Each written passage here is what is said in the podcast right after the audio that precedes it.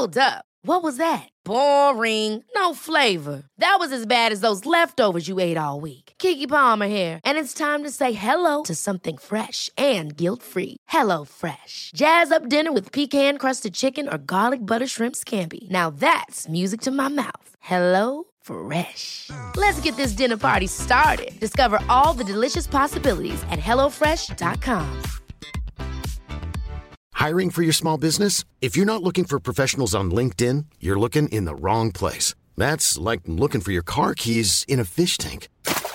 LinkedIn helps you hire professionals you can't find anywhere else, even those who aren't actively searching for a new job but might be open to the perfect role. In a given month, over 70% of LinkedIn users don't even visit other leading job sites. So start looking in the right place. With LinkedIn, you can hire professionals like a professional. Post your free job on linkedin.com slash people today. One size fits all seemed like a good idea for clothes. Nice dress. Uh, it's a it's a t-shirt. Until you tried it on.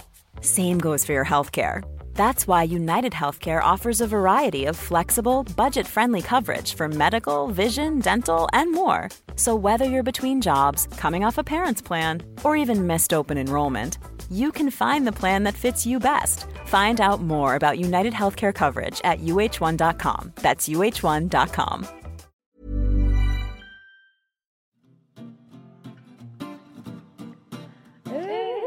mentally yours from Ellen and Yvette.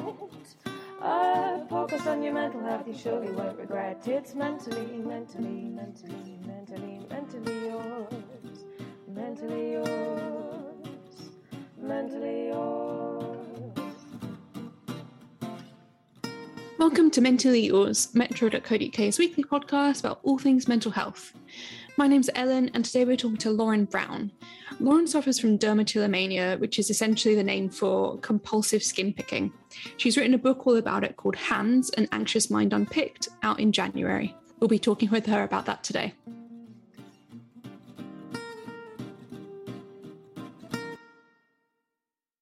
I think we'll just dive straight in and just say you've written a book about your mental health and specifically about skin picking.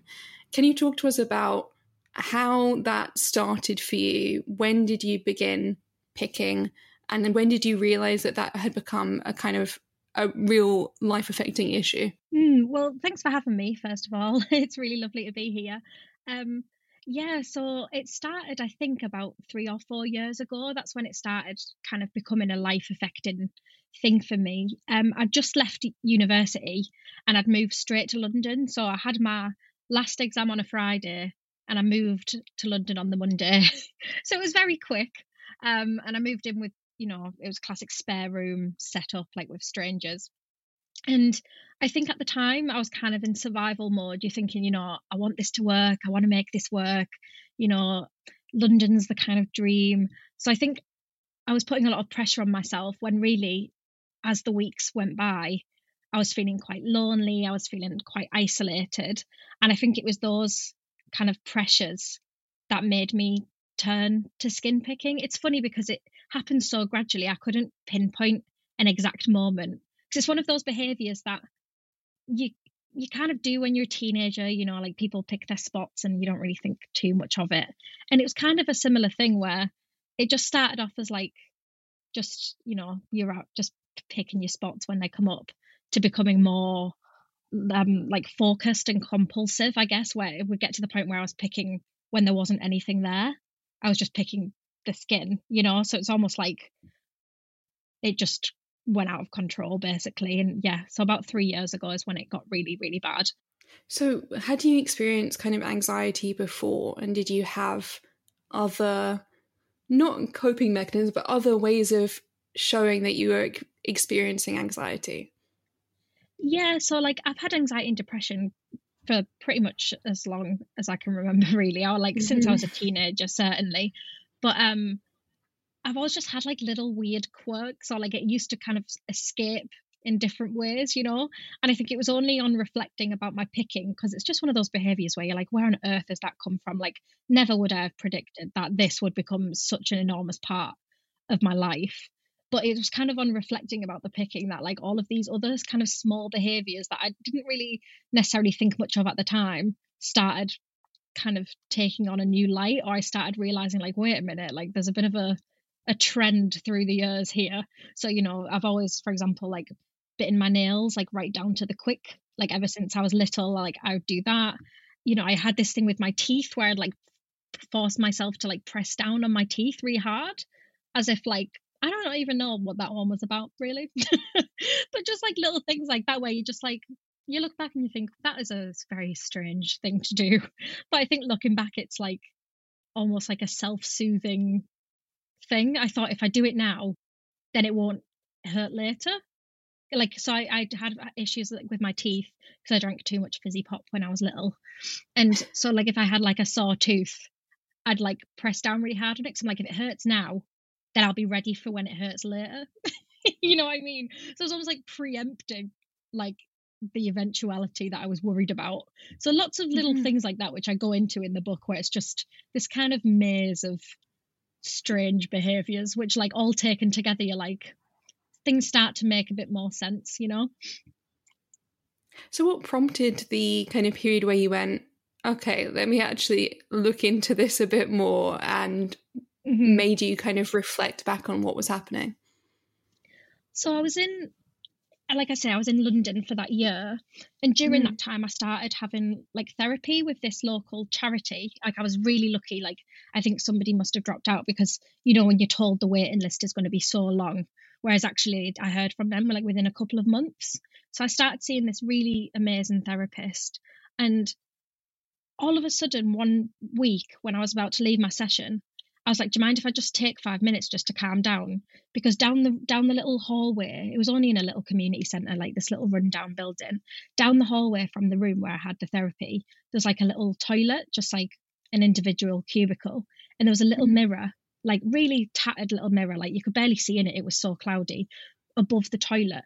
And I'd started after the sessions, instead of going straight and getting my train, I'd like almost compulsively go into that little bathroom and just spend like 20 minutes just like looking in the mirror picking at my face. And i was mm. like where's this come from? I you know i hadn't recognized the behavior at home even though i had been doing it at home. And i just thought that's this is so weird. And i said to the i said to her i was just like i can't leave yet because i know i'm going to go down the corridor and just lock myself in that bathroom for however long. Like do you mind if i stay and calm down a bit? And i think that was the first time i realized like huh like this has become this weird habit that like I'm using to kind of escape my emotions or using to kind mm. of zone out for a bit because I think the sessions had been so intense obviously. Like after the hour it was almost like a play a way of just completely zoning out and like numbing out. Um, and that's kind of what it became essentially. Like over the like ensuing months I realized it was an issue. How did the therapist respond? Did they kind of immediately go like oh that's dermatillomania um not necessarily. She didn't I mean that it, it's funny because I'd kind of been Googling at this stage, mm. like thinking, you know, typing in like skin picking, please, like how self help or how to stop picking my skin. So I don't, I was already kind of familiar with the word, but I don't know if I was like in denial. I just thought, oh, well, uh, it's not that bad. You know, it's not mm. to that extent. So that word was kind of already in my like, I don't know, I guess like background vocabulary, but I wasn't really thinking about it. But she, the, the therapist kind of said, yeah, I've, I've noticed that you know, as we've been talking, you've been like running your fingers along your face and your shoulders, and like I'd very often have to like, you know, you know, in therapy like rooms, they often have like a really beautiful like toy box full of fiddly things. Yeah. I'd always be like squeezing something or destroying something with my hands through the whole session. She was like, "Yeah, you do seem like a bit restless," which was probably a bit of an understatement, but she was very kind about it, and she just said, "Yeah, of course, like we can take five minutes to just calm down." And then like over the weeks, we started talking about it more explicitly, which kind of brought it home to me that like, all right, like this is actually a problem. I can't keep pretending that it's you know I'm in control and it's all fine. Like it was getting to the point where I was having to like leave my my desk where I was working at the time to like go into the bathroom and like do it. You know, I'd be sitting at my desk and the urge would just take over and I'd have to go and just have a bathroom break and just sit in the work toilets doing it. So yeah, it was around that time really that I started realizing like something's a bit amiss here. I think one thing that people who haven't had experience of kind of skin picking don't realize is how much of a compulsion it is. It's not really mm-hmm. like you're not really you can be unaware that you're doing it, but you're definitely not choosing actively to do it. Can you talk a little bit more about what it feels like when you have that compulsion to pick and why it isn't just Mhm. something that you can go, oh, I just won't do that easy? Yeah, I mean, for me, it almost feels like it straddles the line between like a compulsion and like an addiction. Because for me, Mhm. it's like it gives you like a rush, like you get almost like a high from it, which like people are just like, how, like, I don't understand that whatsoever. You know, it's not like alcohol or drugs where there's some kind of like, you know, psychosomatic like h- chemistry going on. But I mean, I Mm. suppose there is because it gives you a kind of rush of serotonin where it's I know it sounds really awful and like sorry to be graphic, but like when like a spot pops or whatever, it's almost like mm. a rush of like adrenaline. And I think Yeah. it was just giving me that like little little high that I needed to kind of get through the day. So that was that's kind of an aspect of it. But also I think it's very much something that you get lost in. Like you'll start and just, you know, you don't tell yourself, oh, I'm going to go and do it for an hour. But you'll just say, oh, well, I've got the urge. I can feel it building up and building up, and I'm not going to be able to ignore it. So if I just do it once, I'll just get a bit of that tension out. Whereas obviously it doesn't end up being just once and it ends up being, you know, for longer and longer. So it's just a kind of incremental thing. And I think that's what people don't really understand. It's like you don't just go from not doing it to thinking, you know what, I'm a bit stressed today. And you know what I think might help? Mhm. Having a bit of a pick. like it doesn't, you know, it's not like that because that just logically just doesn't track from A to B. But actually, it's a very like slow burn, I guess. And yeah, it's just a way of kind of, yeah, self soothing, I guess, a way of just like getting lost in an activity um, and just kind of your thoughts going somewhere else and you're just not fully present, if that makes sense. So, how have you found kind of what's the treatment been for this? How have you managed to kind of get more in control of dermatillomania?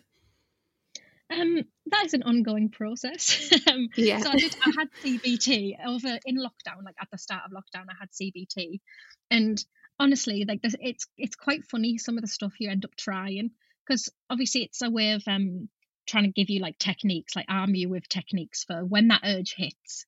What what are you going to do instead of just indulging it? Are there other ways of delaying that, of you know interrupting that cycle of thought and that kind of thing? So like some of them, it was actually like because for me it's in the bathroom and in like the shower and stuff that I, it's really really bad. So you know I've tried showering in the dark, which is has had mixed results. Um, I've you know showered with sunglasses on, which was not as stylish as you'd imagine. I haven't heard that technique before, but I like it. That's quite smart. Yeah, I mean, it was quite funky. I was like, you know, my poor boyfriend was having to kind of like, because part of it was him, you know, coming into the bathroom with me and stuff to help me, like to stop me doing it basically. And he Mhm. must have just, what it must have been going through his head as he saw me, like showering with sunglasses on. But just loads of different things like that of basically just trying to like, basically put like an obstacle in the way of the process to just kind of like if you can delay it even for a minute you can almost like stop your mind tumbling into that place you know because you can feel yourself almost like slipping into it and it's kind of snapping yourself out of it. Um so yeah cbt is one of the main things um like cognitive behavioral therapy which essentially just tries to give you techniques for dealing with the issue rather than going back um like other forms of therapy and like tracing it and stuff like that Mm. like through memories and through like traumas and things like that. It just tries to deal with the behavior as it stands right now. Um, but I think I almost ended up kind of slowly therapizing myself over the years of trying to understand like where it's come from. And I think that's kind of where the book has come from, really, of just like me trying to join all the dots together and work out where on earth this crazy behavior has come from. Talk to us a bit about the book and what made you want to write it and put it out into the world. Oh, so it's kind of like two pronged, really. So part of it was as part of my CBT, you're encouraged to keep like a diary, and like you know, journaling can really help with all manner of mental health issues. Like it's just a really like therapeutic, lovely thing to do, I think. Um, so that was part of it. So I'd already started like writing down reflections and just thoughts that I was having about it. But obviously, I didn't think that it didn't cross my mind that any of that like drivel would be publishable or in any way like a book. but uh, so I'd kind of started writing about it. So I guess it kind of started there. But then there's this. I, I was made redundant in August of 2020, so like just in the middle mm. of the pandemic, and I'd gone freelance for the first time, and you know I was looking around for different writing jobs and little things here and there that I might try, and there was one, and it was like write about a it was like a, a competition in a magazine, and it was like write about a, a memory of like a place that's really distinct, um, and for of a really like I'm not explaining this very well. It was like a place and a time that really stands out to you in your memory. Mm. So I wrote about um I start I wrote this like 400 word thing about caravan parks in like the early 2000s because that was like a huge part of my childhood and just like so much nostalgia. So I wrote that and then all of a sudden like loads of other memories started coming out and I just started writing them down. And then it kind of just ended up weaving into this like bigger narrative about my picking and it, honestly people are like how did you write the book? Like what was your thought process? It, it i feel like it just happened. Like i feel like i just writing for me is a, a, way of entering that like third space that like my picking takes yeah. me to where you're like you let your subconscious come forward and like your kind of worries and your anxiety all kind of gets pushed down and you just enter this like mm. third space and I feel like, like writing flow, is almost a way of like, state, isn't it? Yeah, exactly. Of just like actually just letting your subconscious take control for a little bit mm. and just see what happens. Um, so yeah, that's a very badly explained, long-winded explanation, but it kind of was just loads of different things coming together, and it started to take this shape, and I just kind of kept going really. Um, and this book popped out. that was not a bad explanation at all. It also made me oh, um remember how much I used to love caravans and be really jealous of like oh my god families who I had caravans. And they just like my... me, they still remain like the height of luxury. I just think it's so yes, uh, so compact. When it's raining outside, you can mm-hmm. hear the rain on the tin. Just like what more could you want? A little fireplace, a bit of Scrabble, beautiful. One hundred percent. My grandparents used to have a caravan that they never took anywhere. It just lived in their back garden. And whenever Love I went that. up to visit, I would deliberately sleep there rather than in the bed because I was like, "Oh, this is so cozy and cute." Um, so yes, very much relate to that. it was it was a real treat. Yeah. Um, but back to back to non caravan matters. so, did you find writing the book um, therapeutic in a way? Was it a way for you to kind of process your own experiences?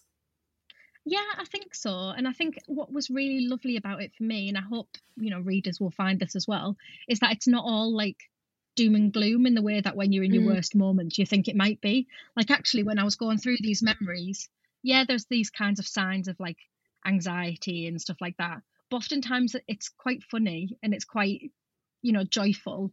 And, you know, they're not all bad memories. It's all kind of tangled up together, you know. Um, and it just gave me that you know that sense of a lot of the times I'll find myself lamenting the fact that I'm in this position where I can't stop picking and it's just the worst mm. thing and you, you get feel kind of hopeless. But actually when you take it together with all the rest of your experiences and you know, I wouldn't change anything because it, it's the person I am now, you know. Mm. And it's mm. quite cliche to say, but all of these these crazy strange behaviors and like even the picking has come to kind of form the person that I am today. And like that's something to be celebrated. I think. Um, so it, yeah, it kind of it definitely did help me come to terms with the fact that like I don't need to be constantly trying to like necessarily escape these things. Mm. Um, obviously, I want to stop picking and I want to stop the compulsive behavior, but it doesn't feel like the end of the world anymore, um, which felt quite huge for me. Well, that I was going to ask, was there like a big kind of revelation that you had um, through the process of that? But I think that that's a fantastic revelation. That like, as like you say, it sounds cliche and corny, but like that you're okay as you are. Like that's fine. Like when I was writing the book, and hope you you can read this in in the final chapter where you know you're trying to come to an end, and I was I was really hoping as I was writing it, I was like I'm going to stop picking, so that the final mm. chapter can be this like great overcoming story. Um, you know, no spoilers, but that kind of didn't happen. Um, but I think the conclusion that I ended up coming to, like for, with myself, within myself, and like within this the book too, is a bit more like nuanced and complex than that. But I think ultimately it's more meaningful and more rewarding. I hope than that. Um, so you know, I think it is more complicated. And as I set out, I was really hoping from the beginning, right, I'm going to stop picking, and that's going to be my kind of story of like overcoming. But mm. life gets in the way of things like that. Not to completely like spoil the ending of your book, and obviously anyone listening should absolutely buy it. But where are you now with skin picking? What's your relationship with it like? Um, it's still very much up and down. Like I'm still struggling mm-hmm. with it. Um, you know, I'm way more aware of like my triggers and the things that kind of set me off, so I can offset them. But as with all recoveries, it's not linear. You know, I'll have mm-hmm. good streaks of not doing it for a, a, good few days, and then I have one really bad day or something will set me off. And you know, but the, the gaps between the picking sessions, I suppose, are getting longer and longer. And I'm just kind of trying to focus on that really because, you know, it isn't as simple as just stopping, as, as no, beautiful and welcome as that would be. I would love mm. it to be so simple. And you do have days where you think, oh my God, I've stopped. And I have these mini celebrations in my head where I'm like, I've did it. It's amazing. But then, you know, it happens again and you just have to keep overcoming every time. it's quite exhausting, to be honest. But you know, that's recovery for you, I suppose. Yeah, and I think it is important to celebrate those small wins, even as you say, mm-hmm. like it continues. It isn't as easy as just like one and done. But I do think it's important mm-hmm. to go like recognize that, like you say, the space between the sessions is getting mm-hmm. longer. That's exactly. Really it's like I feel like you can kind of put all of your hopes in this future event of like non picking or not doing it. Like yeah. ultimately, all you ever have is the present moment, and I think you know it's just I appreciating the times when you're not doing it. And I'm getting better at that, you know, instead of just thinking, oh my God, you know, I had this amazing clean slate and I completely ruined it by having, by like having a little relapse. Actually, it's not as kind of simple as that. I think one thing that's tricky about recovery from dermatillomania as well is that mm. there's evidence of when you do relapse or when you do mess up, you know, mm-hmm. and especially um, there, there can be a lot of shame involved around people seeing that evidence. How yeah. do you deal with that? And also, I think related to that, how do you deal with the fact that people are going to read this book and kind of have your worst bits exposed and readable for the masses? Yeah, I mean, it's funny because everyone keeps saying to me, like, oh, it's so brave, or like, oh my God, I can't believe you're sharing stuff like that. But I think my whole point is like, the more people I talk to about it and the more people I hear from, like we all have these like slightly quote unquote shameful behaviors that we wish we mm. didn't have. Um, and I feel like being a person is just like being a mess, you know? Yes. And it actually doesn't bother me like sharing it because I feel like I know that I'm not alone in doing some of these things. Fair enough, like my dermatillomania is quite an extreme example of kind of, you know, these behaviors taken to an absolute extreme. But it seems to me, you know, we've all got these things that we're embarrassed about. And actually, if we were just a bit more open about it with each other, one, we could have a laugh about it because it is really weird being a person and trying to like be coherent. But also, just like, it, you know, I'm, I've always been quite open about these things anyway. So I'm, I'm not super worried about people knowing mm. about it. I mean, like you say, if they see me and I don't have any makeup on or whatever, it's kind of obvious. I mean, I do mm. get kind of looks in the street, and a lot of the message boards online and stuff, especially in America, actually, um, people are saying, "Oh, people think I'm like a drug addict," or mm. you know, mm. like people make assumptions because they see your skin and they think, "Oh my god, like something's wrong with this person," because it's not necessarily like if you saw me, you wouldn't think, "Oh, that's acne," because it's mainly like scabs and like mm. wounds. You know what I mean? It's not like you know actual spots are there because if there were spots there, I'd be at them straight away. You know. Yeah. So I think you can probably tell from looking at me when I don't have loads of makeup on that there is kind of something a bit up anyway. But I'm, you know, I'm not ashamed of it. I'm not proud of it either, don't get me wrong, but I don't think the opposite of being proud is being ashamed. Like mm. it is what it is, you know? And I think just by accepting it and being open about it, hopefully other people can feel less ashamed or like feel less embarrassed because that's the last thing you need when you're suffering from something like this and you get it from yourself in your own head you know i mean i have i have days where i'm thinking i don't want to go to this party or i don't want to go out because i've had a really my skin's really bad um mm. but you know i wear makeup and most of my friends know about it at the minute anyway and would never say anything negative in any case So I think, yeah, I mean, the the main way I deal with it, I suppose, is like I wear makeup. I like doing myself up, like I always have done. Um, but yeah, I mean, there are days like it does make you not want to leave the house when it's especially bad. But I've got like my friends and my family to kind of tell me to just put a bit of lipstick on and get out. but I think not Have you keeping it to yourself and not holding it in is like it's helped me. Yeah. Like And I think you're right. Speaking more about it will hopefully get to a point where I think you know what you said about some people thinking that people with dermatillomania that drug addicts or there's something really wrong.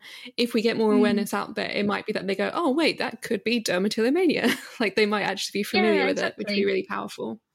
And I also think for people not with dermatillomania, but you know, skin not being perfect, I think it's just Mm. good to talk about these things. I think, especially at the moment, we've got this kind of like clean eating, like clean, perfect skin. It's like the ideal thing to have, like perfect skin. But like Yeah. everyone, skin isn't perfect like that, you know. And I think it's coming to terms with the fact that like skin has a texture. You're gonna get blemishes every now and then, and just like it's okay to just have like normal human skin and not the skin of like a beautiful porcelain doll. completely co-sign that message. It's fantastic. Sometimes I think about like I don't know if you've ever been on like these Instagram accounts that are like celeb face and they like zoom in on celebrity skin and it's just showing like it's- oh they do have neurotic, pores. isn't it? It's Yeah, yeah, so completely obsessive. But it's but yeah, fascinating. it's just like you know, and that's what I'm kind of trying to come to terms with. Of just like, I think a lot of people who do suffer with dermatillomania, it's like a self, like a correcting thing. So they think, oh, there's a bump there. If I like pick it or correct it, I'll have smooth skin afterwards, and that's like a, a big motivation for a lot of people. I think doing it, um, whereas obviously that's counterproductive because it's obviously going to make more of a mark than the mark that was there.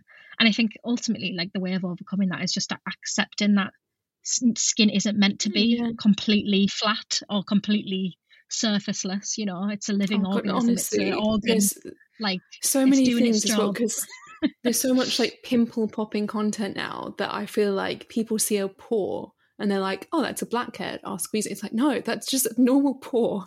Yeah, oh my god, it. so true. And this is my problem of like being a skin picker because every pore is a goal, you know? It's Yeah, just like you same. see every single pore of like and things I mean it's so gross, so sorry to go into like the physical details, but like stuff comes out of your pores. Like even if it's not a spot, it's skin. So like you're gonna get quote unquote like the reward of picking, if Yeah. you see what I mean. So that it's like a never ending cycle. It's not just like, oh, I'm gonna pick a spot and like I'm gonna get the satisfaction of having picked that spot because it gets to the point where you don't have enough spots to pick, so you just start going at your skin, you know. But yeah, Exactly that. the And struggle. you're eventually getting stuff out there that needs to stay in the skin. like Yeah. I feel very I have dermatillomania as well, but I'm also like very into skincare. And it's very interesting kind of marrying those up and recognizing like I'm don't do as I'm doing, do as I say. But like yeah. Oh, I'm the same. That's been another one of my like coping mechanisms actually, where in trying to turn the destructive behavior into like caring behavior. So Mm. I'm the same with skincare, and I mean it's been a bit of a rocky road because I've spent so much money that I don't have on like these Yes, portions that I've hoped will be like my my great savior, but um you know they obviously never turn out to be. But it is nice to kind of try and turn that behavior into something that's like doing yourself some good. Mm. Just being nice to yourself for a bit. It's nice. hmm And I hope that people like you know dermatillomania. It's such like a specific condition, but I think all of us who are anxious have our ways of trying to get it out or trying to release that tension. You know whether it's picking or something else. So I, I do hope that people can kind of relate to it, even if they don't suffer from like skin picking themselves. It's just I guess one iteration of how these anxiety gets itself out, basically. So this is goodbye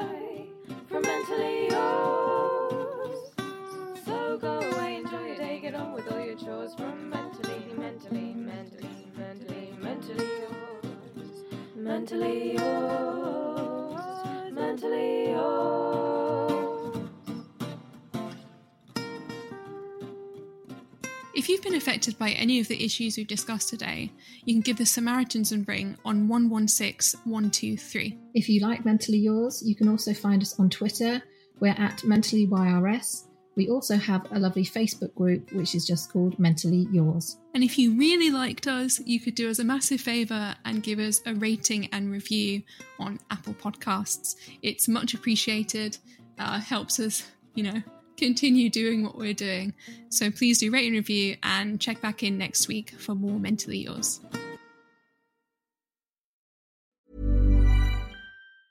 Ever catch yourself eating the same flavorless dinner three days in a row? Dreaming of something better? Well, HelloFresh is your guilt free dream come true, baby. It's me, Keke Palmer. Let's wake up those taste buds with hot, juicy pecan crusted chicken or garlic butter shrimp scampi. Mm. Hello Fresh. Stop dreaming of all the delicious possibilities and dig in at HelloFresh.com. Let's get this dinner party started. Planning for your next trip? Elevate your travel style with Quince. Quince has all the jet setting essentials you'll want for your next getaway, like European linen, premium luggage options, buttery soft Italian leather bags, and so much more. And is all priced at 50 to 80% less than similar brands. Plus, Quince only works with factories that use safe and ethical manufacturing practices. Pack your bags with high-quality essentials you'll be wearing for vacations to come with Quince. Go to quince.com/pack for free shipping and 365-day returns. Mom deserves the best, and there's no better place to shop for Mother's Day than Whole Foods Market. They're your destination for unbeatable savings, from premium gifts to show-stopping flowers and irresistible desserts. Start by saving 33% with Prime on all body care and candles. Then get a 15-stem bunch of tulips for just $9.99 each with Prime. Round out Mom's menu with festive rosé, irresistible berry chantilly cake, and more special treats. Come celebrate Mother's Day at Whole Foods Market.